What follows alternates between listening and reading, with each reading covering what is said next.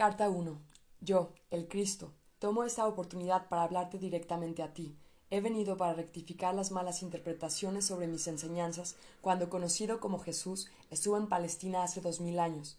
Estas cartas están siendo enviadas a través de alguien que durante los últimos cuarenta años ha sido espiritualmente sensible y lo suficientemente dedicada para recibir mis palabras y actuar de acuerdo con ellas. Estas cartas son la verdad, trascienden todas las doctrinas religiosas del mundo. Esas cartas te harán libre. Son para toda la gente que está buscando la razón de la existencia, el propósito de sus vidas, la fuerza para enfrentar la lucha de la vida, soportar dificultades, enfermedades y desesperanza, e inspiración para aquellos que aspiran a alcanzar mayor conciencia espiritual en sus vidas diarias. Se podría decir que estas cartas son un curso para convertirse en maestro, para aquellos que están preparados para emprender el camino que yo marqué cuando estaba en la tierra en Palestina. Quizás dudes que estas palabras sean ciertas. Al leer estas páginas y ahondar en los hechos que estoy explicando, referentes a la existencia y a los orígenes de la personalidad, te darás cuenta que esta verdad tan solo podrá llegar de la fuente más alta.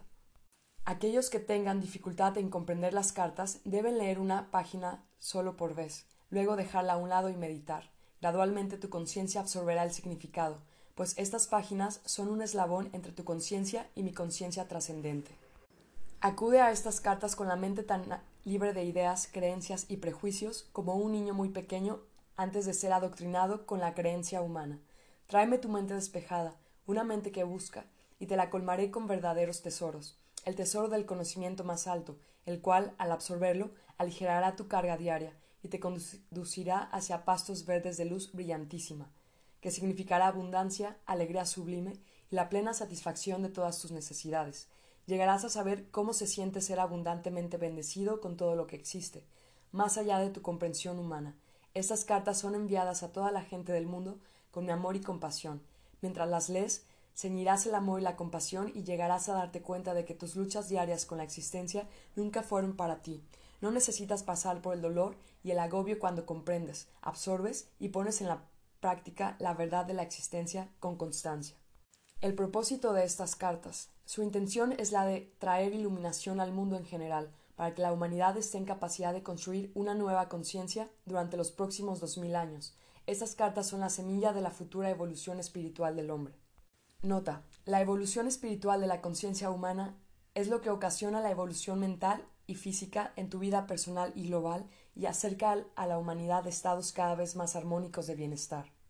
Si esto te es difícil de creer, reflexiona sobre los últimos dos mil años y observa lo que se ha logrado desde que hablé en persona con la gente. Ha habido una tendencia gradual hacia el amor fraternal, el cual prediqué con asiduidad a los judíos. Cuando caminaba por la tierra no había las organizaciones humanitarias que hoy en día se conocen, la ambición, la codicia y la autogratificación se consideraban comportamiento normal. Había poco amor fraternal incluso entre los judíos, cuyos profetas, durante generaciones, les habían exhortado que amasen a sus semejantes como a sí mismos. Conforme la humanidad ha ido desarrollando su capacidad para el amor fraternal, la vida se ha hecho más agradable y confortable bajo normas de consideración, cortesía y amabilidad, en la creación de hospitales, sociedades para el bienestar infantil y el cuidado de los mayores, movimientos por los derechos humanos y en muchas otras instituciones dedicadas al mejoramiento de la condición humana.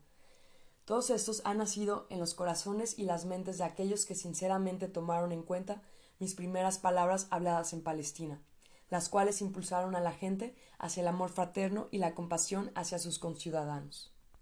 Estos cuidados espirituales y amor fraterno tuvieron un impulso enorme en el siglo XIX, cuando se predicaron mis palabras con intensa y renovada sinceridad desde los púlpitos y fueron bien recibidas por las congregaciones fervientes y sinceras. Los predicadores y las congregaciones estaban ya extendidas por todo el mundo en cada continente. El sabbat se consideraba un día de descanso y los pensamientos de la mayoría de la gente cristiana se elevaban para contemplar el poder de Dios. Tal suspensión mundial de los deberes y ocupaciones normales dio lugar a una elevación del pensamiento consciente, de 24 horas de duración hacia el poder creativo divino, creando una constante conciencia poderosa humana divina, que respaldaba y entretejía las vidas humanas. La petición humana atrajo el poder de lo divino al interior de la conciencia y experiencias humanas, y dio lugar directamente al crecimiento y la expansión en cada faceta de la vida humana. Sin embargo, la gente todavía no sabía cómo dirigir mentalmente el poder divino hacia los canales espirituales de creatividad, en lugar de los del ego. Por consiguiente, la expansión de la conciencia colectiva dio lugar a los malos resultados que surgieron del poder del ego, además de los buenos resultados producidos por la conciencia espiritual de la gente inspirada e iluminada. Nota. Por esta razón he venido expresamente para explicarles un hecho de la existencia de vital importancia. Por favor, lee con cuidado. Es esto.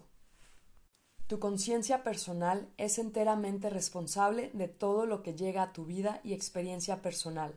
Es tu conciencia personal la que te trae el bien o el mal.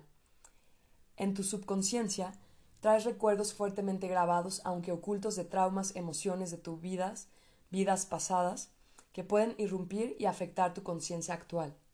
Tu oración específica y fervorosa para aliviar algún acontecimiento puede recibir respuesta, pero a largo plazo será de poco provecho si tu mente y tu corazón operan continuamente en contravención de las leyes universales del amor y si vives en un esquema o actitud mental de constante crítica. Las leyes universales de existencia se relacionan solamente con las actividades de conciencia. Son exactas y sin desviación. No son premios o castigos de Dios. Repito, no son castigos de Dios. Se relacionan con los factores causativos de conciencia, los cuales atraen, magnetizan las partículas eléctricas que así se unen y tienen apariencia ante el mundo como formas y experiencias sólidas. Nota. A veces, la gente contacta mediante la oración poderosa con la realidad divina, que está detrás y dentro de toda creación. Ella responde, y su actividad se revela en breve plazo como una mejoría necesaria dentro de la vida personal y nacional. La gente puede exclamar Es un milagro. Pero, a largo plazo, el estado de la conciencia personal o nacional volverá a reafirmarse en sus experiencias y reproducirá los mismos efectos negativos que antes en la salud y en las actividades. No se pueden efectuar cambios permanentes en vuestras vidas a menos que cambien su conciencia. Por lo tanto, la gente debe rezar y esforzarse en todo momento para alcanzar el amor incondicional. Porque en el siglo XX las habilidades mentales del ser humano dejaron atrás su desarrollo espiritual. Los científicos pensaron que podían explicar los orígenes de la creación atribuyéndolos a la casualidad. Por consiguiente, la gente echó en una zanja la moralidad y empezó a ceder totalmente a sus propios caprichos pusieron en marcha e impulsaron una nueva amenaza en el mundo, puesto que empezaron a crear una nueva forma de conciencia egocéntrica mundial, directamente opuesta a la naturaleza del divino amor incondicional. La conciencia humana bloqueó el influjo de lo divino. Toma nota de que las imágenes espeluznantes, siempre en aumento de unos pocos, que hubiesen sido localmente contenidas hace un siglo, han llegado a ser infección contagiosa mental, glorificada en literatura, cine y teatro, esparciéndose por todo el mundo, creando una conciencia humana, global similar a la de ellos, expresada en excesos sexuales, violencia y perversiones. Esta infección mental se manifiesta primero como modos egocéntricos de vida y luego en la creación de artilugios tecnológicos que han creado serios desórdenes en la salud, cambios climáticos, pérdidas en los cultivos, deterioro en el medio ambiente, la extinción de seres vivos las matanzas en masa de seres humanos. La infección mental se manifiesta en la personalidad humana como un comportamiento desquiciado y destructivo, el uso de drogas, depravación y crueldad abominables, operaciones de mafias y excesos sexuales, de este modo un círculo vicioso de malignidades y perversiones de pensamientos y actividades ha sido creado por los magnates del espectáculo y los medios. El propósito capturar el interés personal de un público egocéntrico. Tu pantalla de TV y cine se ha convertido en la nueva Biblia del comportamiento humano. Tragedias personales desconocidas para la raza humana hace un siglo proliferan y la gente va por la calle con miedo. Las casas son protegidas detrás de altos muros. Los problemas familiares y sociales se exponen en debates públicos frecuentemente, y así la saga de la miseria humana se perpetúa. Esta es la bestia, invadiendo vuestros territorios y alimentando un miasma de bestialidad en las mentes inocentes. Se prolongará hasta que mi conocimiento crístico sea reconocido, aceptado y vivido por la mayoría de la gente de la tierra, porque ese conocimiento te enseñará cómo volver a la verdadera senda de la vida, con el fin de crear la forma de vida que realmente deseas. Ya que soy el amor incondicional, digo la verdad. la cual intuyen muchas mentes espirituales, pero es rechazada por los que aún están espiritualmente ciegos. Estas palabras no son pronunciadas para amenazar o castigar, sino para alertarte acerca de lo que es la fuente de todos los incalificables horrores que a diario llenan tus periódicos y televisores. Es solo el amor que tengo hacia toda la gente lo que me obliga a descender a través de varios niveles de conciencia hasta alcanzar la dimensión de la depravación humana para avisarte de sus consecuencias en tu vida actual. Importante. Te preguntas sobre la procedencia del virus VIH, el cual ataca el preciado sistema de autodefensa del hombre, tu sistema inmunológico y también asalta tu capacidad de procrear. Este virus, si no es controlado, no con fármacos, por la conciencia espiritual, exterminará a los imprudentes los iluminados eludirán este y otros peligros de la existencia. Despierta, date cuenta, tus propios fuertes impulsos de conciencia son impulsos de vida, son impulsos electromagnéticos altamente creativos.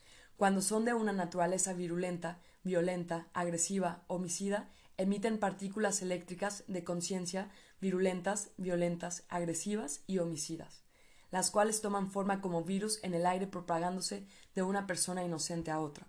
Lo que nace y se nutre en la mente enferma finalmente toma forma en el mundo físico.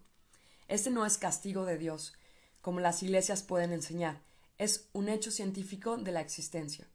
Por lo tanto, es un asunto de extrema urgencia que todas las personas espirituales se aparten de las imaginaciones infantiles para percibir con claridad la verdad de la creación y de la existencia. Mi mensaje a todas las iglesias. Yo, el Cristo, he venido expresamente para contarte la verdad acerca de los orígenes de la personalidad humana. Explicaré con exactitud por qué y cómo al hombre se le ha dado una natural propensión incorporada de autovoluntad un deseo predominante de autogratificación y autodefensa. Esto no es pecado, sino parte de los procesos naturales creativos. No hay castigo desde arriba. El hombre, a través del ejercicio testarudo y dañino del poder del ego, atrae a sí mismo su propio castigo, Importante, por esa razón, del mismo modo que los libros de texto de ciencias escolares se desfasan, conforme la mente humana va descubriendo y absorbiendo conocimientos científicos más avanzados, así también la misma forma actual de cristiandad, basada en doctrinas falsas, centradas en mi crucifixión, deberá permitirse que tenga una muerte natural. Importante, su actual crisis global que está introduciendo un nuevo fracaso de las leyes internacionales y estableciendo las bases de un futuro terrorismo global, claramente indica que ninguna religión del mundo posee el conocimiento adecuado y el liderazgo eficaz para iniciar cambios en los ámbitos mentales del ser humano, que lo conduzca directamente a la paz y a la prosperidad. El verdadero líder espiritual podrá enseñar a sus congregaciones cómo y por qué los esquemas mentales, actitudes mentales modernos formados en la conciencia, han creado las calamidades y los horrores que empiezan a sentirse plenamente en medio de todos, en formas diversas de pestilencia y terremotos, inundaciones, hambrunas, guerras, revoluciones y otras tragedias. Puedes estar seguro, ningún mal que viene a la tierra es un desastre natural. Cualquier cosa adversa a tu perfecto bienestar nace primero en tu conciencia y luego toma forma dentro de la experiencia global. Esto es lo que intenté contar a los judíos cuando caminé por la tierra y lloré. Cuando se rieron y se negaron a creerlo, me llamaron loco. No dejes que las iglesias cometan el mismo error, porque las iglesias han estado mortecinas, cimentadas en rituales y dogmas. Sus sacerdotes y pastores no han podido satisfacer las necesidades espirituales que están en continua evolución de los ardientes buscadores de la verdad. Como consecuencia, las iglesias están quedando vacías, si han de perdurar, las iglesias deben dejar a un lado sus diferencias y tener la humildad de aceptar que la inspiración no necesariamente viene a la tierra como ellos la esperan. Deben recordar que yo, el Cristo, no fui aceptado por los judíos.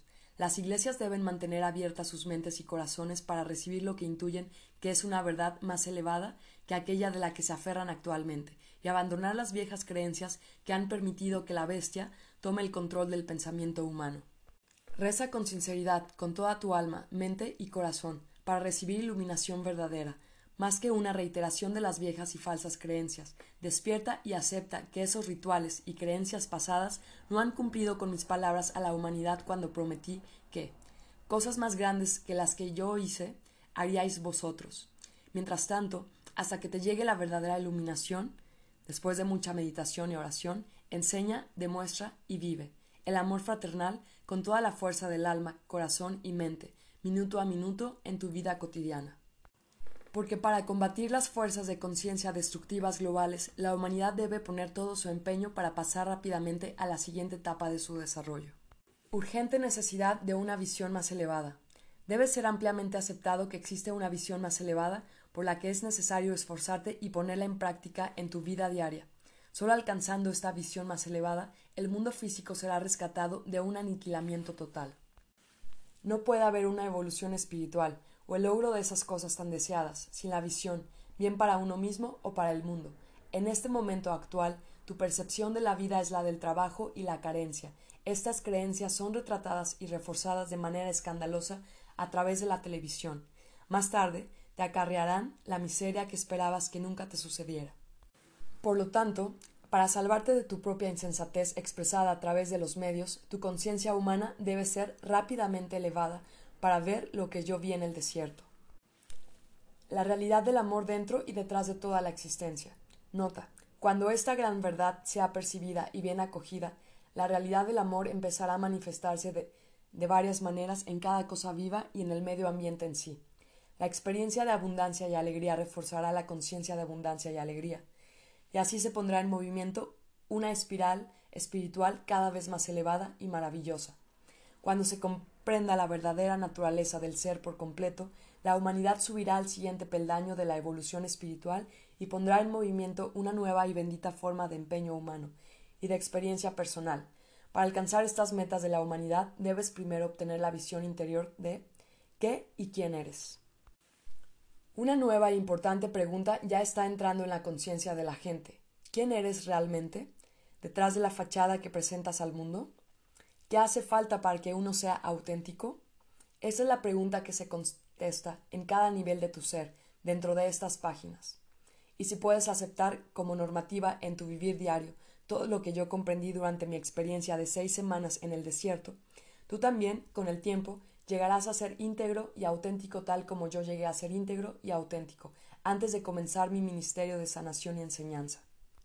Puesto que hay pocas personas en el mundo que se consideran a sí mismas íntegras, en este momento, sin duda reconocerás que hay una necesidad urgente de que yo penetre en tu mente para dirigirte hacia una nueva manera de pensar y sentir.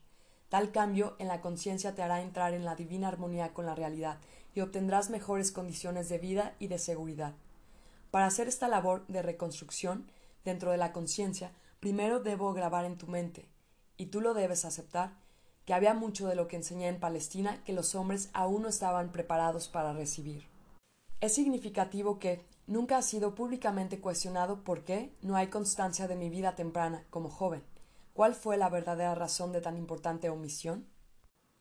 Es igualmente significativo que aunque pasé seis semanas en el desierto después de mi bautismo y salí de aquella experiencia como maestro y sanador, ni un solo escritor ha intentado ni siquiera describir qué ocurrió realmente durante ese tiempo, aparte de que fui tentado por el demonio y que estaba entre las bestias y que los ángeles estaban con él.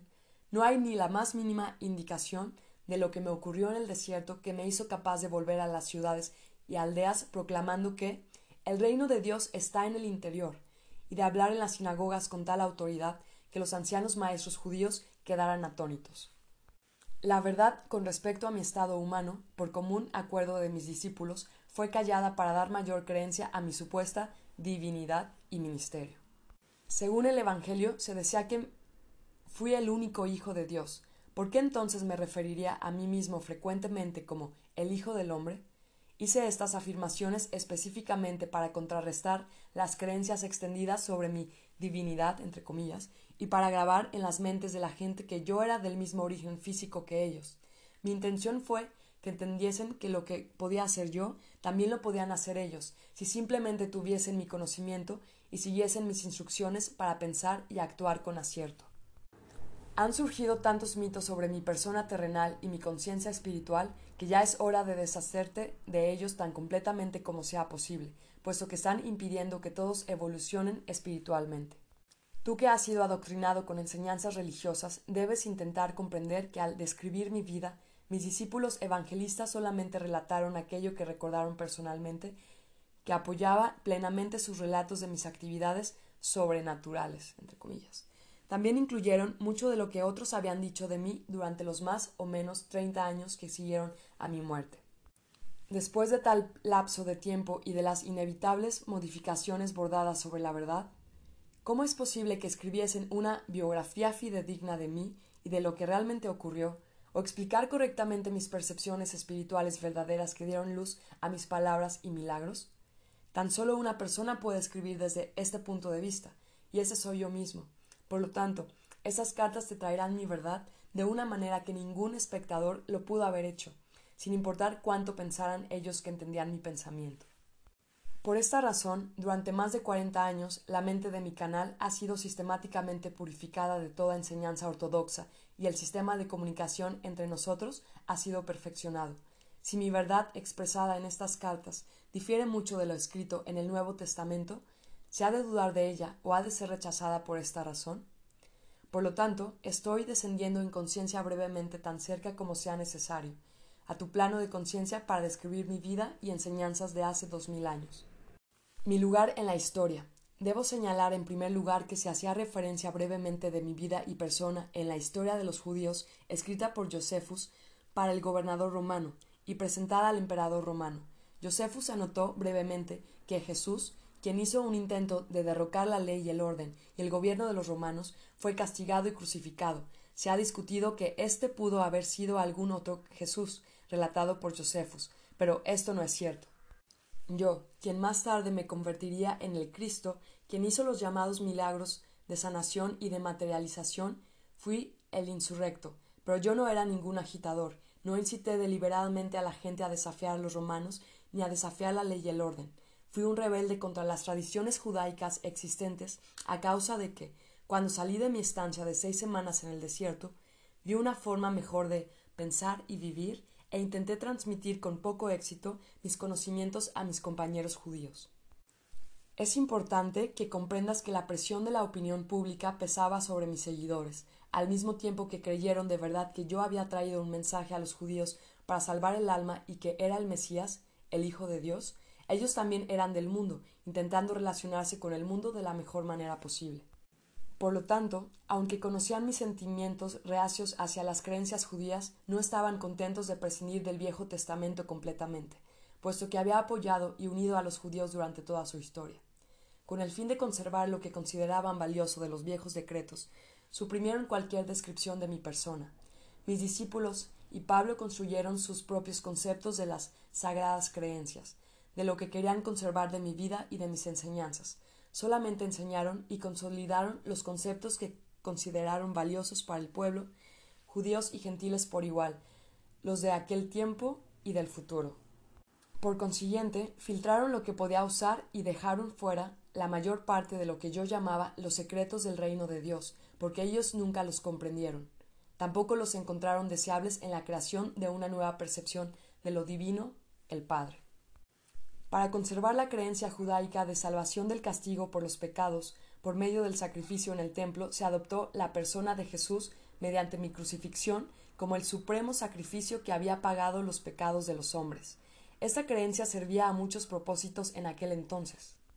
Eso dio a mi muerte en la cruz una razón válida y heroica. Demostró a la gente que yo era el Hijo de Dios que había llevado a cabo una misión específica hasta el final de mi vida, esa creencia también demostró ser de gran consuelo a los judíos cuando su templo fue destruido por los romanos y dio lugar a muchas conversiones.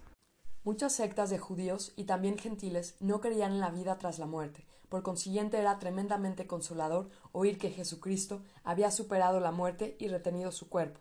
Para muchas ideologías humanas de aquel entonces, la vida no era posible sin un cuerpo, de modo que la vida tras la muerte tan solo significaba la resurrección del cuerpo. También esto mantuvo mi nombre constantemente vivo en la mente de la gente. Yo era la valiente figura histórica que había muerto para asegurar que los hombres se librasen de todo temor al infierno y a la condenación. Mientras creyesen en mí, podían caminar como hombres liberados. Es tan solo porque mi nombre ha perdurado vivo hasta hoy día que ahora puedo venir a ti para darte la verdad que yo tanto anhelaba compartir con la gente hace dos mil años mi vida temprana y mis experiencias en el desierto. Nací en Palestina. Mi madre estaba convencida de que yo era el Mesías. Contrario a la creencia popular, yo no era un niño santo. Cuando me llevaron al templo, a la edad de doce años, para que me entrevistaran los sumos sacerdotes para determinar si era apto para entrar en la preparación religiosa judaica, me rechazaron por ser demasiado testarudo. Amargamente decepcionada, mi madre me llevó de vuelta a casa e hizo lo que pudo para criarme en la santidad que le marcó su propio modo de comportamiento en todo momento. Esta era una tarea imposible porque yo era sobre todo un individualista y un revoltoso, me molestó la normativa de mi madre y sus intentos de disciplina. Como joven me volví imposible de controlar, un verdadero rebelde. Rechacé la inquebrantable adherencia de mi madre a la fe y tradiciones judaicas, prefiriendo la risa a las actitudes santurronas. Me negué a aprender un oficio que me atase a la rutina. Elegí mezclarme con todas las clases más humildes, sin excepción. Me vi con ellos, conocí a prostitutas y me divertí hablando, discutiendo, riendo y siendo holgazán. Cuando necesitaba dinero, iba a las viñas durante un día o dos o hacía trabajos en los que me pagaban lo suficiente para comer y beber y darme al ocio que ansiaba. A pesar de mis muchos defectos como ser humano, mis actitudes descuidadas e indolentes, mi voluntad caprichosa y determinación egocéntrica para pensar mis propias ideas sin importar lo que los demás pudieran pensar de mí, tenía una profunda preocupación por la gente. Era profundamente emocional. En tu habla de hoy dirías hiperreactivo, hiperemotivo. Tenía un buen corazón, compasivo y empático. La presencia de la enfermedad, la aflicción y la pobreza me conmovían profundamente. Era fuerte partidario de los desvalidos. Se podría decir que era de la gente. Viví muy cerca de ellos en un espíritu de compañerismo, escuché sus penas, las comprendí y me preocuparon. Es importante comprender mis verdaderos orígenes y mis características de temprana juventud, porque fueron los acicates que me incitaron, empujaron e impulsaron finalmente a ser el Cristo. Lo que más fuertemente aborrecí y no resistí fue la miseria, la enfermedad y la pobreza que vi a mi alrededor. Eso me enfureció y me volví apasionadamente enojado y vociferante por ver a la gente vestida en harapos, delgada y hambrienta, enferma y lisiada, y todavía siendo cruelmente intimidada por los líderes judíos, quienes la cargaban con leyes y prácticas tradicionales sin sentido, amenazándola con el castigo de Jehová si no obedecía. Proclamé a todos los que me querían escuchar que este pueblo soportaba bastante sin ser doblegado por medidas sin sentido restrictivas de placer. ¿Cuál era la razón de vivir si no nacíamos para ser felices? Me negué a creer en un Dios justo según las tradiciones judaicas. Las advertencias bíblicas proféticas del juicio y cólera de Jehová contra la gente me indignaron. La gente era humana, después de todo, haciendo lo que su naturaleza humana le impulsaba a hacer. Nacieron pecadores. ¿Por qué juzgarlos y condenarlos a una vida de sufrimiento y pobreza por romper los diez mandamientos? ¿Cuál era el sentido de tales afirmaciones? Para mí, esa creencia judaica representaba un Dios ilógico y cruel, y no quería tener nada que ver con él. Me parecía que si existía tal deidad, entonces el hombre estaba condenado a la miseria eterna. La sencillez y la libertad que encontré en las colinas, en las llanuras, en los lagos y en las montañas refrescaron mi espíritu interior y tranquilizaron mi cólera que murmuraba contra el Dios judaico. Por consiguiente me negué a creer ni una palabra de lo que los judíos mayores intentaron enseñarme. Sin embargo, a los veinticinco o veintiséis años, una nueva pregunta se apoderó de mi mente. Mientras paseaba cada vez con más frecuencia a solas por las colinas, mi rebeldía fue gradualmente reemplazada por un anhelo que me consumía por saber y comprender la verdadera naturaleza de aquel que sin duda debía inspirar y respirar a través de la creación. Repasé mi manera de vivir y vi cuánto sufrimiento mis acciones habían causado a mi madre y a muchas otras personas. Aunque sentía tal compasión por los débiles y los sufridos, mi naturaleza rebelde había dado lugar a mucho comportamiento desconsiderado y egoísta hacia mi familia. Mi amor subyacente hacia ellos ahora brotaba en mí y me encontré volviéndome igualmente rebelde contra mi comportamiento anterior. Hablaron de Juan el Bautista y la labor que realizaba entre los judíos que venían incluso de Jerusalén para escuchar sus palabras. Decidí visitarlo para que me bautizara. De camino hacia el río Jordán me, sentí muy entusiasmado ante la perspectiva de bautizarme y empezar una nueva vida. Sabía que a pesar de mi emotividad desenfrenada, había nacido también con una inteligencia aguda y con un don impresionante para el debate penetrante, el cual había utilizado caprichosa y negativamente, llevando a la gente a desenfrenadas discusiones. Había malgastado mis talentos siguiendo una vida egoísta, ociosa y de placer, Como consecuencia había perdido todo el respeto de los demás y tampoco me respetaba a mí mismo. Por primera vez esto me era intolerable. Se me ocurrió que en el futuro podía y debía disponer de mis dones naturales para mejor uso. En lugar de simplemente hacer ruido, quizás podía encontrar una mejor manera de aligerar la carga de aquellos a quienes compadecía tanto. Hasta entonces no había sido útil a nadie. Mi bautismo. Cuando entré en el agua del río Jordán para que Juan me bautizara, no esperaba sentir nada más que alivio y saber que, por una vez, había dado un paso positivo hacia la reforma de mi comportamiento. Esperaba sentir una nueva determinación para irme a casa y sorprender a mi madre y a mis vecinos con mis nuevas actitudes amables hacia ellos. Lo que realmente ocurrió cuando Juan me bautizó fue una experiencia completamente diferente de cualquier cosa que jamás hubiera pensado posible. Sentí una gran oleada de tremenda energía surgir a través de mi cuerpo. Me quedé atónito. Al salir del agua tambaleándome, me sentí elevado en conciencia de manera extraordinaria. Un gran flujo de cálida felicidad me elevó a un estado de éxtasis. Estuve cautivado y consciente de una gran luz. Tropezando, me alejé del río y me fui andando y andando sin saber a dónde. Seguí así, sin ver, y entré en el desierto. Por favor, tome nota. Mis seis semanas en el desierto fueron un tiempo de total purificación interior de mi conciencia humana. Las viejas actitudes, creencias y prejuicios fueron disueltos. Ha llegado el momento de compartir todo lo que sentí, vi, de lo que me di cuenta y lo que comprendí, con las personas receptivas, para ayudar a que la gente abandone las imaginaciones de antaño de una deidad bíblica, evitaré referirme a Dios usando esa palabra y utilizaré una terminología diseñada para ampliar tu mente, para abrazar lo que realmente es, más allá de toda forma terrenal, color, sonido, emoción y comprensión. Esta terminología llegará a tener aún más sentido conforme vayas perseverando en la meditación y en la oración. Lo que sentí en el desierto. Fui elevado dentro de una luz radiante y me sentí lleno de vitalidad vibrante, vivo, con poder. Estaba lleno de éxtasis y júbilo, y sabía sin ninguna duda que este poder era el verdadero creador, del cual todas las cosas creadas habían recibido su ser. Esta gloriosa armonía interior, paz y sensación de perfecta realización, que no necesitaba añadir nada más a aquel hermoso momento, era la misma naturaleza de la realidad, el poder creativo, dando vida a la creación y a la existencia, lo que vi de lo que me di cuenta, lo que percibí cuando estaba en el desierto. Fui elevado dentro de otra dimensión en percepción consciente, la cual me hizo capaz de ver la verdad con respecto a la vida y a la existencia. Vi, con lucidez y claridad, lo que era real y lo que era falso en el pensamiento del hombre. Me di cuenta que ese poder creativo que experimentaba era infinito, eterno, universal, llenando todo el espacio más allá del cielo, los océanos, la tierra y toda cosa viva.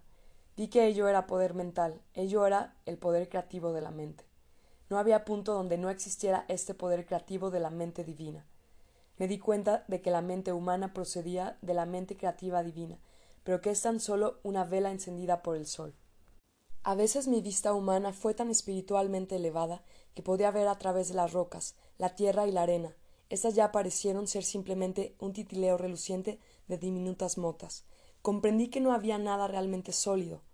En momentos de duda de que esto pudiera ser así, los cambios en el fenómeno dejaron de existir, y mucho más tarde comprendí que mis pensamientos, si estaban fuertemente llenos de convicción, podían efectuar cambios en el titileo de motas, lo que la ciencia hoy en día llama partículas de carga eléctrica, y por lo tanto producir cambios en el aspecto de la roca o lo que yo estuviera estudiando. Fue en ese momento en el que comprendí el poderoso efecto que tiene la convicción o la inquebrantable fe sobre el entorno, al afirmar una orden o incluso una creencia. Lo que fue aún más asombroso, algo que me abrió la mente, fue mi comprensión, en conciencia cósmica, de que todo de lo que había estado atestiguando era realmente el poder creativo de la mente divina misma, hecho visible en el titileo reluciente de motas diminutas. No solamente eso, su aspecto podría ser profundamente afectado por la actividad del pensamiento humano comprendí que no había nada sólido en el universo. Todo lo visible estaba manifestando un estado de conciencia diferente, lo cual determinaba la composición y forma del titileo de motas. Por lo tanto, toda forma exterior era una expresión de la conciencia interior. Comprendí que la vida y la conciencia eran la misma cosa. No es posible decir esto es vida y aquello es conciencia. Conciencia era vida y vida era conciencia, y eran ambas el poder creativo de las dos, la mente universal divina más allá, dentro y detrás del universo. Comprendí que la gente daba más importancia a la individualidad y a la forma. No podían imaginar que la mente o la inteligencia operara de ninguna manera eficaz, sino por medio de la forma individual. Por eso los judíos habían creado una imagen mental de un ser supremo enorme que poseía todos los atributos, positivos y negativos del ser humano. Y así era posible que los profetas creyesen y hablasen de la ira de Jehová, amenazas de castigos, llegadas de enfermedades y plagas en respuesta a la desobediencia humana, pero estas imágenes mentales, me di cuenta, eran mitos, no existían. Percibí que en cualquier dimensión de la existencia era la mente, la inteligencia manifestada, la que era el factor más importante en lo que se refiere a la creación y al hombre en sí, de modo que el Génesis debe reescribirse. Antes de la creación existía la mente universal, el poder creativo, detrás y dentro de la creación en sí. Habiendo visto con tal claridad, más allá de toda discusión, que el poder creativo de la mente universal estaba en todas partes, dentro de la infinidad de los cielos y también activa dentro de las formas terrenales, fui impulsado interiormente a mirar a mi alrededor y vi tan solo grava y roca. Luego de repente se me presentó una imagen de una tierra hermosa, en la cual crecía todo tipo de plantas, arbustos y árboles que se podía concebir. Incluso las aves revoloteaban en los árboles y había animales pastando sobre la hierba. Al contemplar esa visión con asombro, yo vi que cada planta y árbol, e incluso las aves y animales, estaban compuestos de, cientos de comunidades de diminutas entidades. Vuestros científicos modernos las llaman células, funcionando sin parar, en un espíritu totalmente armonioso de cooperación, produciendo la sustancia y los diversos órganos del sistema interno, y el aspecto exterior de la entidad viva y completa. Contemplé esta actividad maravillosa durante mucho tiempo, aunque el tiempo ya no me importaba en absoluto. Mientras contemplaba, pensé ¿Quién hubiera adivinado que dentro de la envoltura de pelaje, plumaje y piel habría tan intensa actividad dentro de pequeñísimas comunidades de entidades, trabajando juntas para dar vida, forma, nutrición, curación, protección y resistencia a los cuerpos de tantas especies diferentes? Lo que atrajo mi atención fue el trabajo realizado tan inteligentemente. De modo que el trabajo, comprendí, fue una parte integral de la actividad del poder creativo, desde la célula más pequeña dentro de los sistemas vivos hasta la entidad más avanzada del universo, el hombre en sí. Dentro de los sistemas de todos los seres vivos, toda labor estuvo bajo la dirección, en el fondo, del poder creativo divino, en quien se hallaban los planes y designios de la creación.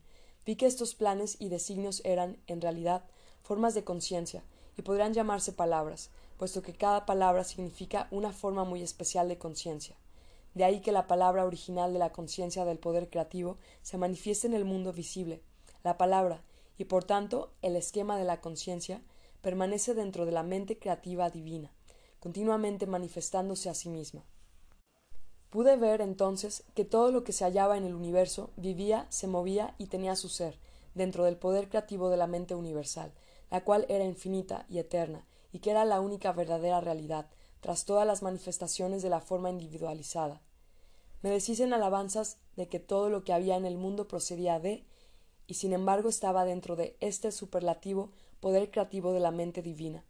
Me maravillé ante toda esta actividad secreta sucediendo siempre en todos los seres vivos, incluyendo el cuerpo humano, y me pregunté cómo era que tan diminutas unidades funcionaran inteligentemente según los planes específicos para producir, sin error, la forma propuesta, la corteza del árbol, la hoja, la flor, la fruta, los insectos, las aves, los animales y el cuerpo humano.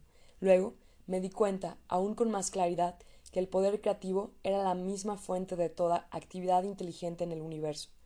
Si el hombre poseía inteligencia, era sólo porque la había sacado de la fuente universal de todo ser. Lo que es más, se me mostró que el poder creativo divino siempre trabajaba según ciertos principios de construcción exactos y fundamentales. Se me demostró que, igual que los hombres tienen unas características claras y una naturaleza bien definida, al presentarse ante el mundo, también el poder creativo posee una naturaleza claramente definida, características claras las cuales podían ser claramente reconocidas en la manera en que todos los seres vivos, las plantas, los animales, las aves, los hombres fueron construidos y mantenidos. Vi que estos principios y características claramente apreciables en el proceso de la creación eran leyes fijas invariables gobernando toda la existencia. Estas leyes son tan parte de la vida que nunca son cuestionadas, son constantes y consistentes, pero no habría tales leyes si no hubiera el poder inteligente creativo, manifestándose a través del universo. Estos principios de la creación, las características del poder creativo, son los siguientes. Los traduzco a tu tiempo verbal presente porque estos principios son eternos. 1. La naturaleza del poder creativo es crecimiento. Toda cosa viva siempre crece. El crecimiento es una característica universal, un principio constante de la existencia. 2.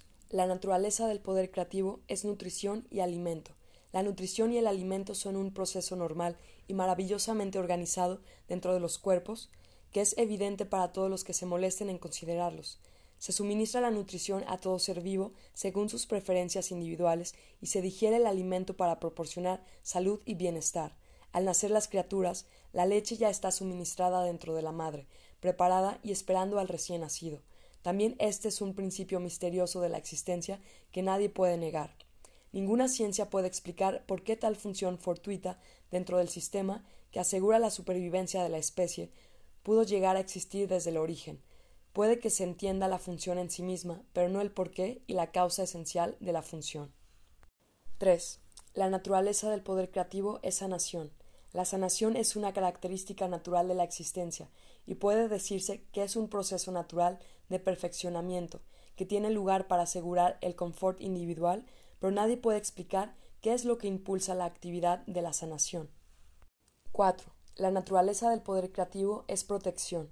La protección es una característica integral del poder creativo y todo lo que parece ser su milagrosa actividad en el mundo está dirigida hacia la protección. Hoy sus libros de medicina describen los varios sistemas protectores en el cuerpo, pero cuando estaba en el desierto vi la característica de la protección inherente del poder creativo inteligente de la siguiente manera. A medida que me fueron presentadas las plantas, las aves y los animales para observarlos de manera inspirada, vi cómo cada necesidad de protección en los cuerpos había sido amorosamente suministrada, con la mayor atención a cada detalle. 5. Esta característica de protección se combina con la otra característica dinámica de satisfacción de las necesidades. Esto era evidente con la provisión de pelo, pelaje y plumas para proteger la piel de las criaturas vivientes y para suministrar calor en el frío y refugio en el calor. Vi que las tiernas terminaciones de los dedos importantes y sensibles fueron proporcionadas con la protección apropiada de pezuña y uña. Las cejas protegían los ojos del sudor, los párpados y pestañas protegían los ojos del polvo y del daño, me di cuenta que aquellos animales que atraen a las moscas fueron equipados con la clase de cola que podía deshacerse de ellas rápidamente. ¿Qué clase de amor y cuidado tan feliz y alegre se expresaba en estos pequeños atributos físicos, que parecían insignificantes y de poca consecuencia, y sin embargo de un alcance tan profundo para el confort de todos los seres vivos? Estos lujos físicos, añadidos al diseño del físico básico, fueron evidentemente producto de una inteligencia que tuvo la intención de que la creación fuera confortable y feliz, libre del estrés que hubieran experimentado el hombre y el animal si no les hubieran proporcionado estos detalles de lujo. Incluso las funciones naturales fueron diseñadas tan inteligente y cómodamente que inspiran el agradecimiento. Todo resguardado tan ordenadamente fuera de la vista. Qué bendecida, qué afortunada la humanidad en hacer a una vida tan maravillosamente provista, de nuevo me deshice en alabanzas y fui elevado sobre una luz interior dorada, embelesado, pues ahora vi que además de estar libres del estrés, las criaturas vivientes habían sido creadas para expresar también la naturaleza amorosa y exuberante del poder creativo. Por eso tenían miembros, brazos, manos, piernas, pies y dedos para hacerlos capaces de moverse, correr, saltar y bailar, para poder expresar sus pensamientos y sentimientos más íntimos. Incluso sentí que si el hombre anhelara volar y desarrollar alas, y si creyese con todo el corazón que sí podría, al final empezaría a desarrollar algo adicional para hacerle capaz de volar. Fue en este momento de comprensión de la naturaleza del poder creativo que llegué a la plena conciencia del amor que dirigía las obras del poder creativo de la inteligencia universal. Mientras ponderaba este amor, me di cuenta que la madre en la creación nutre, protege y satisface las necesidades e intenta fomentar la curación de sus crías, esta es la actividad del amor. 6. La característica innata del poder creativo de la inteligencia amorosa, la cual ha dado a la creación su forma individual y el ser es el trabajo. Funciona para nosotros, dentro de nosotros y a través de nosotros. Su funcionamiento es impulsado siempre, siempre, siempre por el amor. Esa revelación cósmica me llenó de alegría y de asombro. ¿Qué mundo más maravilloso es este en el que vivimos? Fue el punto culminante de mi iluminación y mi visión global de la verdad, referente a la fuente de todo ser. Ya había visto la realidad de los cuerpos físicos compuestos de varias comunidades de idénticas entidades infinitamente diminutas, trabajando en un espíritu de cooperación y de armonía para producir los varios componentes del cuerpo, desde la carne, huesos y sangre hasta los ojos y el pelo. La única diferencia entre estas comunidades está en el tipo de trabajo requerido para sus objetivos comunes. Sin duda, el impulso divino detrás de toda esta actividad inteligente y determinada en el cuerpo era tanto la inspiración como la base de la propia conducta del hombre cuando la gente trabajaba al unísono para producir un objetivo planificado. Extraen la inteligencia y el propósito del poder creativo. Sin embargo, qué diferente era el comportamiento del hombre cuando estaba ocupado en la construcción terrenal o en cualquier otro proyecto comunal, puesto que inevitablemente se caracterizaba por los pleitos y por la discordia. Se me dio a comprender el poder infinito de la creatividad inteligente, siempre activa dentro de la creación, al mantener el orden, la cooperación, la armonía, la productividad diaria, no igualados por el hombre en ningún lugar, en ningún tiempo. 7. La supervivencia era una característica natural del poder creativo. En cada caso, la más maravillosa provisión se había hecho para que creciesen todas las cosas vivientes, que fuesen curados de las enfermedades y las lesiones, que fuesen nutridos con el fin de mantener el cuerpo sano, y para procrear su propia especie a fin de asegurar la supervivencia en esta tierra. Esta era la única realidad de la que podía estar absolutamente segura la humanidad y la actividad de ello era consistente año tras año. El sol, la luna, las estrellas, todos habían quedado en sus sitios durante milenios y se reconocía que todos tenían sus propias sendas de movimiento. Este fenómeno era todo parte del gran esquema para la supervivencia de lo creado. Si esto era así, ¿Por qué no podría haber supervivencia en la llama eterna del amoroso e inteligente poder creativo oculto dentro de toda clase de entidades creadas en el universo? Por lo tanto, este mundo no era sino una sombra e imagen de los mundos ocultos del poder creativo e inteligente, amoroso, más allá de esta dimensión. La realidad de la totalidad de la creación se hallaba más allá de este mundo visible. 8. La característica inherente del amoroso e inteligente poder creativo era el ritmo. Vi que había un ritmo operando en el mundo. Todo estaba sujeto a las estaciones que dieron florecimiento y desarrollo de vida, una estación de crecimiento hasta llegar a la madurez y a la cosecha, y a la producción de semillas que se aseguraba la supervivencia de la vida de las plantas. Luego había el periodo gradual de decaimiento y de descenso del invierno. Pero a nada creado y vivo se le permitía extinguirse. El sol y la luna expresaban estas características dentro del universo, este ritmo incluso podía verse en las hembras de los seres vivos, de modo que todo dentro de la creación tenía su debido tiempo de aparición y de cosecha. De ahí se comprendía que el hombre mismo estaba sujeto a las mareas de crecimiento y éxito y a las mareas de inactividad y letargo. 9. Las características inherentes del amoroso e inteligente poder creativo eran la ley y el orden. El constante orden y la fiabilidad evidente en la creación, gobernando incluso las entidades, células, diminutas dentro del cuerpo, era asombroso y trascendía con creces cualquier esfuerzo humano. Por lo tanto, el universo entero operaba bajo el sistema de la perfecta ley y orden. Me di cuenta a niveles cada vez más altos de exaltación espiritual que el poder creativo demostró determinación inteligente y amorosa preocupación por todos los seres vivos. Comprendí que la vida no era algo nebuloso o amorfo, sino un poder creativo amoroso e inteligente que podía realmente sentir dentro de mí mismo como un estado de ser. Una percepción, un resplandor, éxtasis, alegría y amor tremendamente enaltecido. Sabía que yo era uno con ello, lleno de ello, y era uno con todo lo que me rodeaba, y uno con el cielo y con las estrellas.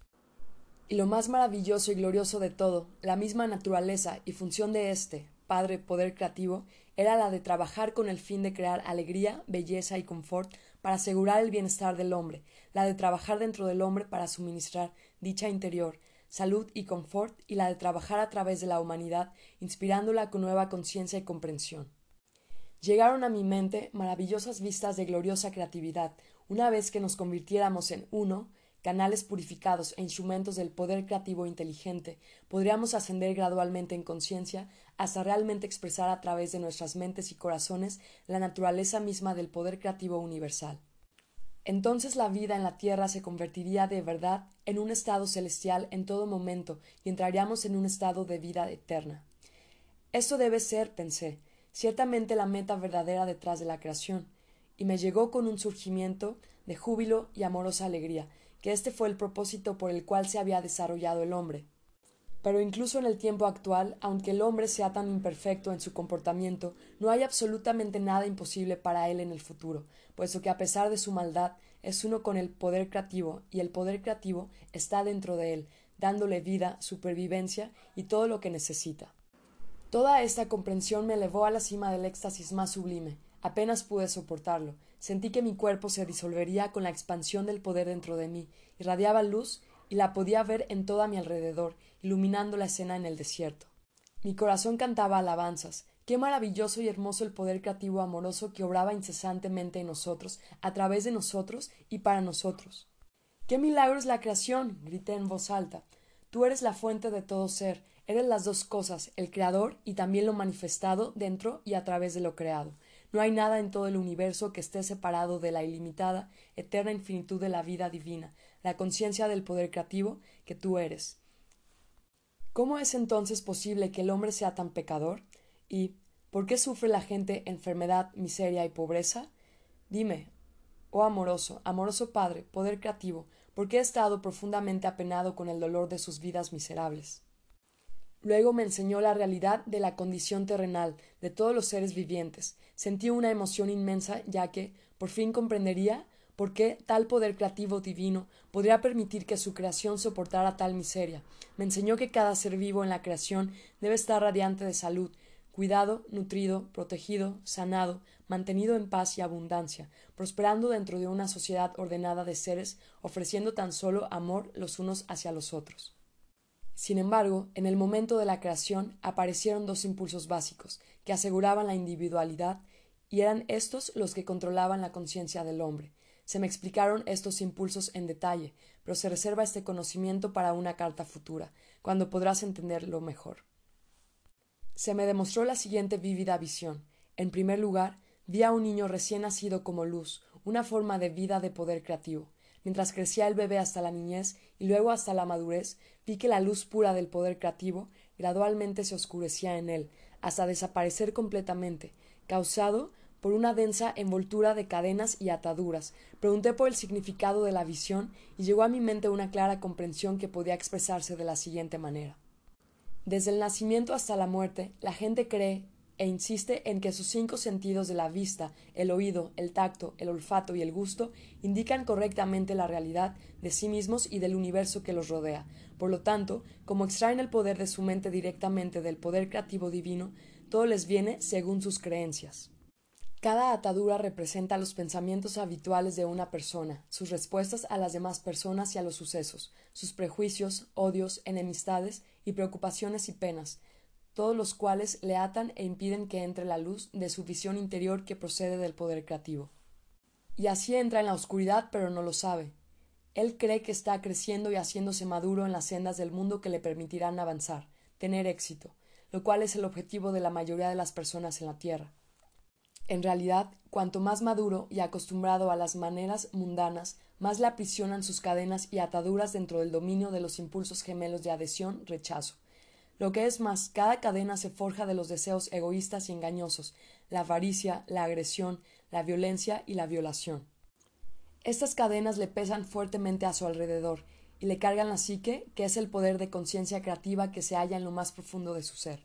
Las cadenas y las ataduras lo amarrarán más fuertemente cada año que pase, hasta que se dé cuenta de lo que se está haciendo a sí mismo y hasta que se arrepienta sinceramente de cada atadura y cadena y se reconcilie con aquellos a quienes ha hecho daño. Con esta visión comprendí un aspecto valiosísimo de la existencia. El hombre en sí mismo nace con todo el potencial para construirse una vida preciosa, pero él mismo, al consentir sus deseos y odios egoístas, crea una cárcel de miseria para sí mismo, de la cual no hay escapatoria, hasta que se dé cuenta de la verdad de la existencia. Todos los problemas de la dura existencia se hallan dentro de los procesos mentales del hombre. Solo las formas de conciencia de la gente, sus pecados, palabras, sentimientos y acciones crearon una barrera densa entre su conciencia y la conciencia creativa universal, la cual interpenetra el universo en cada hoja, árbol, insecto, animal y ser humano. También se me mostraron las leyes de la existencia que controlan la capacidad humana para crear nuevas circunstancias y entorno, relaciones, éxito o fracaso, prosperidad o pobreza. Lo que el hombre cree profundamente que es bueno o malo, en eso se convierte. Lo que teme que los demás le hagan, así será. Lo que espera que los demás le hagan, primero debe hacérselo a ellos, puesto que así está creando un patrón de conciencia que volverá para bendecirlo en la medida en que haya bendecido a otros. Será víctima de la enfermedad que le horroriza, por crear un patrón de conciencia de la cosa que menos quiere experimentar. Lo que emana de la mente y del corazón del hombre le regresará a su debido tiempo de alguna manera u otra, pero recuerda que los pensamientos fuertemente emocionales son semillas de conciencia, sembradas dentro de la propia órbita de la conciencia del hombre. Estas crecerán, dando una cosecha semejante a su siembra. Estos son los frutos del libre albedrío. No hay escapatoria de lo que piensa, dice o hace el hombre, porque él nace del poder de la conciencia creativa divina y del mismo modo crea con lo que imagina. Aquellos que anhelan el bien para sí mismos primero deben darlo a los demás, que su misma existencia sea una bendición para los demás. Cuando tales personas están en armonía con todos los demás, están entonces perfectamente armonizados con el poder de la conciencia creativa universal, y son traídos al torrente de la naturaleza del Padre, que es crecimiento, protección, alimento, físico, mental y espiritual, sanación, satisfacción en la necesidad dentro de un sistema de ley y orden. ¿Cómo te puedo describir mi resplandor interior, mi luz trascendente, el brillo de alegría y los sentimientos poderosos de amor que poseyeron y llenaron todo mi ser, con su intensidad hasta que grité por la presión dentro de mi mente y de mi corazón? Era tan poderoso que parecía que disolvería mi forma física totalmente. Al recibir toda esta comprensión suprema y sublime de la realidad, nuestra fuente del ser y la verdadera naturaleza de la creación en sí misma y de la humanidad, fui elevado en el espíritu y mi cuerpo se hizo ligero como el aire. En aquel momento estaba elevado dentro del poder creativo divino mismo. Yo era de veras casi una persona divina, experimentando un alto grado de la naturaleza del poder creativo del Padre en mi interior y sintiendo su propio empuje y preocupación amorosa hacia toda la humanidad. Por eso, más tarde podía decir en verdad, solo yo conozco y he visto al Padre. En aquel momento cuando anhelé enseñar, sanar, reconfortar, elevar, alimentar y aliviar el dolor y la miseria de la gente. Anhelaba liberarles del temor de un mítico Dios vengativo. Cuando volviera para contarles la verdad, haría hincapié sobre la realidad del poder creativo del Padre, el amor perfecto, llenando cada necesidad. Con qué alegría les contaría la buena nueva de que la redención del sufrimiento se hallaba dentro de su alcance si tan solo dieran los pasos necesarios para purificar la mente y el corazón de los impulsos gemelos del ser manifestado. Esto debe ser bastante fácil, pensé, tan solo se necesitaba comprensión y autocontrol.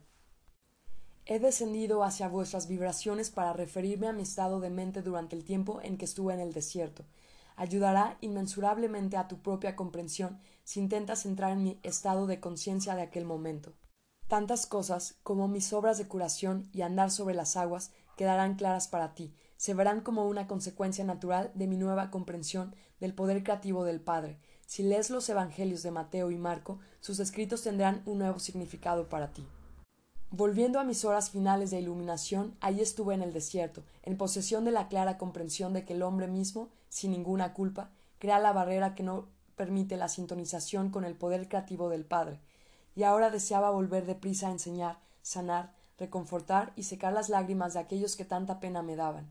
Sin embargo, estuve reacio a dejar este lugar santo donde había sido iluminado y transformado en espíritu. Por otra parte, ¿qué futuro tan maravilloso me esperaba? Pasaría por todas las ciudades, pueblos y aldeas contando a todos los que me encontrara la buena nueva, el reino del cielo, aquel lugar donde desaparece toda enfermedad donde toda necesidad se satisface, estaba dentro de ellos. Porque sabía que el Padre y yo éramos uno, ya que mi mente había sido purificada de todo viejo pensamiento e idea, dirigiría la sanación a sus enfermedades, les enseñaría cómo aliviar su pobreza. Cuando el Padre Conciencia dentro de mí empezó a oscurecerse, y paulatinamente volvía a mi conciencia humana, me di cuenta de la tremenda hambre que tenía y también del regreso de mi condicionamiento y pensamiento humano. Mis reacciones ante las seis semanas de experiencias empezaron a cambiar. Mi conocimiento humano, normal de mí mismo y de mis deseos, ocupó mis pensamientos. Pues bien, la cosa más asombrosa y la más completamente inesperada me ha ocurrido, exulté. Se me ha dado el conocimiento más allá de cualquier otro dado a ningún otro hombre. Estaba jubiloso dándome cuenta de que, por fin, mi duda y rebeldía contra el Dios vengativo de los judíos ortodoxos tradicionales quedaba justificada, Tenía razón después de todo. ¿Quién había sospechado que la mente humana sería tan altamente creativa que un pensamiento o deseo fuertemente sostenido podía manifestarse en el reino visible? Me di cuenta que Moisés debió haber sabido algo de esto, porque había realizado unas cosas extrañas cuando los israelitas tuvieron gran necesidad. Llegó a ser un líder y cambió el curso de los israelitas que habían estado previamente esclavizados en Egipto. Yo podría regresar ahora y liberar a mi pueblo del rígido control de sus propios maestros. Mis dolores por el hambre se hicieron intensos. Se me ocurrió que podía convertir las piedras en pan para satisfacer mi ansia de comida porque me acordaba que el poder del Padre creativo trabajaba a través de mi mente, y por lo tanto, todo en el universo estaría sujeto a mi mandato. Estuve a punto de pronunciar la palabra que cambiaría las piedras en pan, pero algo en mí me detuvo bruscamente. Vino a mí fuertemente que la conciencia creativa del Padre era perfecta protección, nutrición, satisfacción en la necesidad, y así mi hambre se saciaría, si pedía alivio al Padre. Comprendí que si el pequeño yo, mi pequeño yo humano, con mi necesidad, usaba el poder creativo por razones egoístas, levantaría una barrera entre la conciencia creativa del Padre y yo mismo, y todo lo que acababa de aprender bien podría esfumarse. Esto me asustó y rápidamente pedí al Padre Poder Creativo que me diera nueva fuerza para llevarme de vuelta a las moradas y a Nazaret, también pedí alivio del hambre de la manera que fuera correcta para mí. Inmediatamente los dolores del hambre menguaron y sentí un impulso de energía fluir por todo mi cuerpo. Así comprobé que todo lo que había visto, oído y comprendido era la realidad, y no una imaginación vanidosa nacida en mi tiempo en el desierto, en ayunas y a solas. Mi nueva energía me hizo capaz de apresurarme por las sendas escarpadas de mi salida del desierto. De camino me encontré con un hombre bien vestido de rostro agradable y dulce, me saludó calurosamente, expresando preocupación al ver mi aspecto rudo, descuidado y desaliñado. Alegremente me sentó sobre una roca y compartió su buena carne y pan conmigo. Me pregunté por qué estaba él en tal lugar desolado y de dónde provenía. En respuesta a mis preguntas, tan solo sonrió y pareció no estar nada sorprendido al decirle que había estado en el desierto tantos días que había perdido el sentido del tiempo. Le expliqué cómo había sido iluminado sobre la verdadera naturaleza del Creador del mundo, y que se me habían enseñado las leyes naturales de la existencia. Tan solo sonrió y asintió. Vuelvo a mi pueblo a enseñarles todo lo que he aprendido, dije alegremente, pues podré curarlos y liberarlos de toda enfermedad y pena. El forastero respondió tristemente tardará muchos milenios. Estuve a punto de reprochar su falta de fe cuando me di cuenta de que se había ido. Sabía entonces que un mensajero divino había venido a socorrerme con buen pan y carne, y con compasión me había avisado que mi misión podría no ser tan simple, a pesar de mi entusiasmo. Su aviso me desanimó, mi entusiasmo decayó, el camino hacia la primera aldea parecía interminable. ¿Cómo un cambio en el pensamiento humano produce un cambio de ánimo? Me vino a la mente que podía comprobar de nuevo la verdad de todo lo que me habían enseñado saltando por el borde de un precipicio, lo cual me acortaría mucho el viaje. En el momento en el que me propuse hacerlo, se me ocurrió con fuerza que intentaba probar que mi tiempo de iluminación había sido real. Si necesitaba tal comprobación, entonces dudaba, y probablemente me mataría. Además me habían enseñado que en cualquier caso podía elevar mis pensamientos a la conciencia creativa Padre y pedir una solución para cualquier problema. Con qué rapidez olvidaba la verdad. De modo que recé, pidiendo perdón con gran fervor por mi debilidad y por consentir en mis propias fantasías, buscando mi propia manera de hacer las cosas. De nuevo la respuesta llegó como fuerza renovada y más seguridad en mi paso mientras trepé por terreno pedregoso. También cubría más distancia tan rápidamente que había salido de la norma del tiempo, y me encontré en una dimensión más ligera, donde la experiencia humana fue enaltecida por encima de la esclavitud pesada del desgaste agotador de la energía. Caminar era tan fácil como estimulante. Me regocijé por el hecho de haber encontrado la clave para una vida más abundante. Después de un rato, sintiéndome mucho más a gusto, mi mente empezó a vagar y pensé en el encuentro con el forastero y su amabilidad hacia mí. Pero también recordé su aviso y de nuevo mi naturaleza anterior se reafirmó, y sentí una profunda rebeldía, ya que él presumía decirme cómo iría a mi trabajo. Decidí que no sabía nada acerca de mi futuro y aparté su aviso de mi mente. Pues pensé, con mi conocimiento podría realizar cosas que ningún hombre jamás había logrado. En lugar de luchar en una vida difícil, podría acumular riquezas con facilidad, atraer seguidores por donde fuera y compartir mis conocimientos con ellos para hacer más llevaderas sus vidas también yo podría quitar todo dolor y sufrimiento.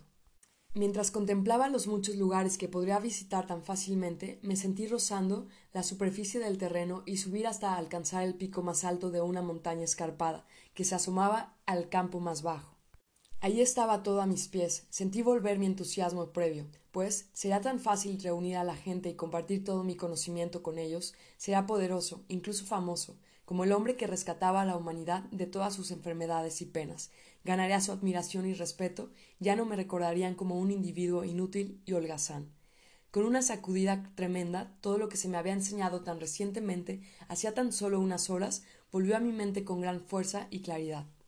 ¿No me habían enseñado que la única manera como podía prosperar era abandonando mi propia voluntad y volviendo al Padre en busca de ayuda en todas mis empresas? Luego recordé que la creación tenía sus propios propósitos que cumplir, el proceso de individualización había creado el estira y afloja, el toma y daca en el comportamiento humano, aunque no era la angustia lo que les impulsaba a buscar mejores formas de vivir para encontrar la verdadera felicidad. Comprendí que los males de la humanidad tenían su lugar en el esquema humano de la existencia. Estaba bien que yo les trajera información privilegiada para anular los efectos del proceso de la individualización me di cuenta de que pensaba desde el punto central de mi individualidad, el ego, y era el impulso del ego lo que me levantaba barreras entre la humanidad y la conciencia creativa del Padre. Por lo tanto, mi punto central del desear humano tendrá que ser conquistado si quería vivir en perfecta armonía con mi Padre, como era mi sincera intención. Y así seguía mi camino, reflexionando sobre lo que podría suceder y cómo podría superar mejor los impulsos que gobernaban mi humanidad, con el fin de quedar en el flujo de la conciencia Padre, de la cual extraerá inspiración, orientación, soluciones para los problemas, mi alimento, mi salud y mi protección diaria. De hecho, me di cuenta de que mientras me quedara dentro de este flujo diario de la conciencia del Padre, ningún daño podría jamás acercárseme, y que cada necesidad mía sería aliviada, y lo que es más importante, la conciencia del Padre, obrando a través de mí, haría todo lo necesario para la gente en terrible necesidad de curación y confort. En todo momento debía superar mi rebeldía contra la dura realidad de la existencia y escuchar la voz interior, y someterme a la voluntad más alta del Padre. Esta voluntad más alta era el amor perfecto, dirigido plenamente a promover mi más alto bien. Sería totalmente insensato, me di cuenta, seguir el camino de la voluntad propia que hasta entonces había dictado mi comportamiento. Fue entonces cuando quedé inspirado para hablar con la gente en parábolas. Aquellos que estaban preparados para recibir el conocimiento lo entenderían y lo pondrían en buen uso. Pero, como resultó, incluso mis discípulos no podían deshacerse lo suficiente de la doctrina judaica para poder entender ni el principio de la conciencia ni la actividad del divino poder creativo dentro de la creación. Hasta ahora sigue siendo un misterio para todos, excepto para los espiritualmente iluminados. Incluso las palabras espirituales de iluminación no pueden ser plenamente comprendidas enseguida por la mente humana. Por eso estas cartas deben leerse despacio y ser acompañadas por mucha meditación y oración para comprenderlas bien. Recuerda que si no te haces como un niño, deshaciéndote de un montón de creencias, prejuicios, rencores, ambiciones, impulsos inútiles del ego, con una mente llena de admiración y de fe total, no podrás absorber estas páginas debidamente. Para volverse niño hay que hacer el esfuerzo de despojarse de todo conocimiento mental pesado. Si sufres mental, emocional o físicamente, es tan solo porque lo que han sido tus más sinceras creencias no te han ayudado, no han promovido tu bienestar. Es hora de examinar tu esquema mental. ¿Estás contento con él? Puedes elegir y a medida que vas eligiendo puedes llamar al Padre para ayudarte a hacer los cambios y la ayuda te será dada, con toda seguridad, siempre y cuando no dudes. Por lo tanto, te exhorto a que sigas leyendo y absorbiendo las siguientes páginas. Te quiero convencer de la fuerza de tu esquema mental, la cual es la suma de toda la programación de tu conciencia y tu subconsciencia. Es esencial que comprendas que nada de este esquema mental humano tiene sus orígenes en la dimensión espiritual, es totalmente terrenal y probablemente lleno de ideas míticas, prejuicios, malas concepciones, rencores, recuerdos ocultos de heridas pasadas y patrones habituales de tratar con los altibajos de la vida. Tu esquema mental humano, incluyendo cualquier idea y creencia religiosa, determina tu mundo. Tus relaciones, experiencias, éxitos, fallos, felicidad y miseria. Es responsable incluso de tus enfermedades y accidentes. Nada ocurre por casualidad. Todo está tejido desde las hebras interiores de tu conciencia personal, los pensamientos, las esperanzas, las creencias en la vida, el destino o Dios. Vives en tu mundo, en un mundo que has trazado tú. Por esta razón, los niños creados en el mismo ambiente resultan diferentes. Cada uno tiene su propio esquema mental individual construido según sus tendencias de carácter inherentes. Si al nacer no tuvieras ningún esquema mental en desarrollo, serías tan inconsciente como una estatua, desprovisto de sentimientos, respuestas y pensamientos. Distraídamente mirarías al mundo y aunque hubiera mucha actividad a tu alrededor, nada tropezaría con tu conciencia, puesto que no habría reacción en ti. Nada te hará ni feliz ni triste, aunque una bomba estallara cerca. Sin un esquema mental no se tiene vida, ningún desarrollo, ni maldad ni bondad. Tu clase de esquema mental determina tu calidad de vida. Esta es la primerísima verdad de la existencia que quiero que conozcas y comprendas completamente. Lo que es más, llevas tu esquema mental donde quiera que vayas mientras vivas. No se puede escapar de ello y día tras día continuará creándote la clase de existencia que hayas experimentado en tu pasado. Mucha gente pasa toda la vida creyendo que son desgraciados, creen que la gente ha sido mezquina, poco amable, despiadada con ellos y que les ha hecho la vida totalmente desgraciada. Creen que los demás están en su contra, que les crean dificultades mientras que ellos son totalmente inocentes de alguna provocación. Al contrario, los demás no tienen la culpa. Es el esquema mental personal el que atrae sus condiciones negativas. Mucha gente huye de la idea de que ellos mismos son los únicos responsables de sus penas. Es más difícil para algunos enfrentarse con sus incapacidades que para aquellos que tienen la fuerza interior y la confianza en sí mismos de mirarse honradamente cara a cara. La oración sincera atrae la conciencia creativa del Padre hacia la mente, sigilosamente, en secreto, limpia la conciencia humana de todo aquello con lo que el buscador ya no se siente cómodo. Es, por necesidad, un proceso gradual de purificación y desarrollo interior.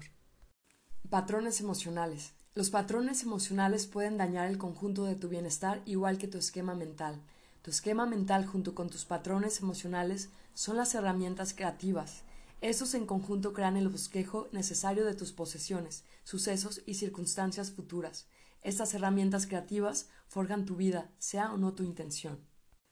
Es mucho más difícil descubrir tus actitudes emocionales tan profundamente arraigadas, conscientes o subconscientes, que reconocer tu condicionamiento mental.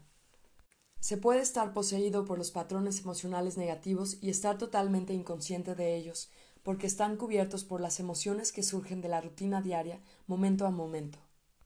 Para descubrir cuáles son tus patrones emocionales, pregúntate de acuerdo con las líneas que siguen y sé completamente honesto contigo mismo.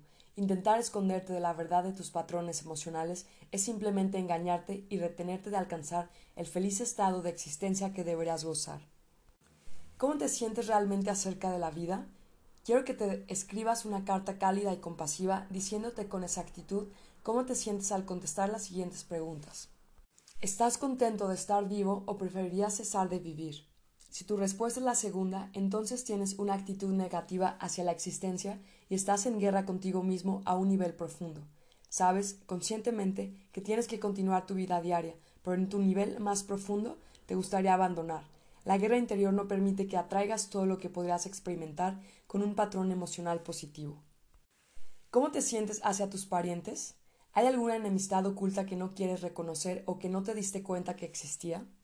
¿Cómo te sientes acerca de tu empleo, colegas, diversión, otras razas, etc.? Anota todos tus descubrimientos acerca de ti mismo y guárdalos bajo llave. Este trabajo que has hecho para ti es para ti, tan solo para tu provecho. No lo has hecho para ser mejor persona o para complacer a Dios o para ganar la aprobación de los demás. Lo has hecho para quitar bloqueos interiores existentes que impiden tu desarrollo espiritual y la felicidad definitiva. Si decides cambiar tu vida leyendo estas cartas cada día, te exhorto a poner tu carta, con fecha, en un lugar seguro. Reléela dentro de un año y regocíjate ante los grandes cambios que habrán tomado lugar dentro de tu esquema mental. Verás que también habrá cambios en tus circunstancias. Recuerda que la oración y la meditación enfocada enteramente en tu Creador te traerá nueva fuerza e iluminación, las cuales, a la vez, cambiarán tus sentimientos y tu entorno. Cuando reces, no te centres nunca en tus problemas. Siempre pide la solución correcta. Deja que tu Creador te traiga las soluciones adecuadas que tu mente humana es incapaz de elaborar. Por ejemplo, nunca digas a tu Padre Creador lo enfermo que estás. Céntrate en el poder que estás recibiendo inmediatamente en tu condición, aunque tu conciencia puede estar demasiado humanamente embotada para sentirlo. Da las gracias por tu rápido restablecimiento y créelo. Cuando das gracias, estás aceptando, reconociendo, creyendo y grabando en tu propia conciencia el darte cuenta de que tu oración ya está dentro de la conciencia amorosa del Padre, está siendo procesada para la manifestación visible a su debido tiempo. Cuando estuve en Palestina, agradecía constantemente por todo el trabajo antes de su cumplimiento. No reces y luego salgas de tu habitación a contar a la gente lo enfermo que estás, o qué terrible está la situación personal o nacional. Si ya has pedido al Padre que resuelva tus problemas, finanzas o mala salud, vaya insulto hacia el Padre Creador, volver a hablar de pasadas condiciones negativas. Enseguida estás deshaciendo el trabajo en el que se está empeñando el Padre Creador. Si en tu mente, después de rezar, las viejas condiciones no se han convertido en condiciones negativas ya pasadas, vuelve a la oración hasta que puedas alejarlas de tu mente y puedas realmente creer que todo está siendo solucionado divinamente, en este mismo momento. Vuelve una y otra vez dando gracias por todos los beneficios que ya has pedido. Se materializarán con toda seguridad. Hay muchos miles de personas en tu mundo hoy que dependen continuamente del Padre Creador Universal para satisfacer cada necesidad, atestiguando bendiciones de todo tipo en sus vidas. Abandona los temores, no te han servido de nada. Ahora vuelve al Padre Creador Universal como fuente de tu ser, concepción, crecimiento, desarrollo, nutrición, regeneración, curación, la satisfacción de cada una de tus necesidades, protección, todo dentro de un sistema de leyes espirituales y orden. Date cuenta que todo este maravilloso trabajo es constructivo, provechoso y ordenado. De veras, tienes una mente maestra apoyándote a ti, a tu familia y a tus condiciones de vida. Confía en ella, no permitas que tu modo de pensar estropee la operación creativa divina. Recuerda, sobre todo, que yo, el Cristo, solo realicé mis llamados milagros porque me di cuenta que el reino de Dios estaba dentro de mí y que podía confiar siempre en mi Padre Creador que trabajaba dentro y a través de mí. Recuerda que tú tienes una conciencia individual simplemente porque la has tomado de la conciencia creativa del Padre. Cuando tu conciencia personal esté plenamente limpia de negatividad, descubrirás que tú también te has convertido en un canal purificado de la conciencia creativa del Padre. Serás también una alegre fuente de crecimiento, nutrición, sanación, alimento, protección, satisfacción de las necesidades, dentro de un sistema de ley y orden bien organizado para todos los que entran dentro de tu órbita. Esta influencia poderosa se extenderá a través de tu mente hacia tus familiares, amigos y vecinos, tierras, animales y cosechas. Igual que la electricidad al pasar por tus manos encenderá un mechero Bunsen en un laboratorio, así tus radiaciones de fuerza de vida, fuerza vital, beneficiarán a todos los que contacten con tu radio de influencia. Esta fue la intención que hubo detrás de la creación. La intención era que expresaras la conciencia creativa universal a través de tu mente y de tu corazón. Yo, el Cristo, he venido en este momento para enseñarte cómo hacerlo. En primer lugar, considera mi estado de conciencia cuando realicé mis llamados milagros. No recé ninguna oración fija, simplemente pedí al Padre Creador que estaba irradiando a través de mi propia conciencia por cualquier cosa que se necesitara. Me di cuenta fuertemente y visualicé que la conciencia creativa del Padre era una fuerza dinámica operante, la cual se manifestó en el mundo visible como Creatividad, diseño inteligente, crecimiento, nutrición y alimento, protección, sanación, regeneración, la satisfacción de toda necesidad, todo dentro de un sistema de ley y orden. Me di cuenta de que la conciencia creativa del Padre irradiaría toda su naturaleza a través de mi conciencia para entrar en la conciencia de aquellos que pidieran curación y que sinceramente creyeran que la podían recibir. También sabía que si no tuvieran fe y esperanza en la sanación, esta clase de conciencia negativa no permitiría el influjo de la naturaleza de la conciencia del Padre, y no habría curación. Comprendí que el trabajo de curación hecho por la conciencia creativa del Padre dentro del mundo visible era realmente el amor manifestado en la tierra. También comprendí que todo el trabajo hecho por la conciencia creativa del Padre dentro del mundo visible era el amor manifestado, y di gracias. Me di cuenta de que toda la sustancia del universo procedía de la conciencia universal, y di gracias. Comprendí que la conciencia creativa Padre era lo que obraba y que ello era eterno y nada, nada excepto la mente humana podría impedir que hiciera su trabajo. Por lo tanto, quité cualquier sentimiento y pensamiento humano de la cabeza, y supe que yo era un canal perfecto del Padre amoroso, y que la voluntad perfecta del Padre amoroso será cumplida en la persona que necesitaba ser sanada. Pero toma nota de esto. También supe que aquello que producía la minusvalía o enfermedad en la conciencia de la persona había sido borrado de su cuerpo solo por el momento. La pregunta ahora era ¿su conciencia normal haría volver la condición que fue divinamente erradicada de su cuerpo? Por eso decía a la persona que había recibido la curación, vete y no peques más. Quiero que sepas y creas de todo corazón que mi estado de conciencia cuando estuve en la tierra, descrito en los párrafos arriba, es el estado de conciencia al que debes aspirar con toda tu mente y todo tu corazón. Mis experiencias de iluminación en el desierto me hicieron capaz de alcanzar la conciencia crística en gran medida mientras estuve en la tierra, pero tú puedes seguir mis pasos si tienes la voluntad de hacerlo, y ciertamente yo estaré a la mano para ayudarte en tu camino. Puedes sentir mi presencia si eres bastante sensible para hacerlo, pero si por algún tiempo no sientes nada, no estés abatido, puesto que mientras haces el trabajo de cambiar tu conciencia, puedes estar absolutamente seguro de que estarás conectado con mi conciencia crística, de que yo estaré consciente de todo lo que te esté ocurriendo. Sabe que tu propósito en la tierra es el de ascender en conciencia espiritual hasta trascender todo lo humano que actualmente te lo impide, hasta que finalmente tú también puedas controlar los elementos y volverte maestro. Date cuenta también que cuando la conciencia mundial esté plenamente sensibilizada a la conciencia creativa del Padre, todo lo que sea adverso al bienestar perfecto del hombre desaparecerá. No habrá más mosquitos portadores de malaria, langostas que te dejen sin cultivos, Condiciones climáticas extremas, infecciones, virus y todo lo demás que actualmente causa problemas a las cosas vivas. Vivirás al amparo de la protección universal.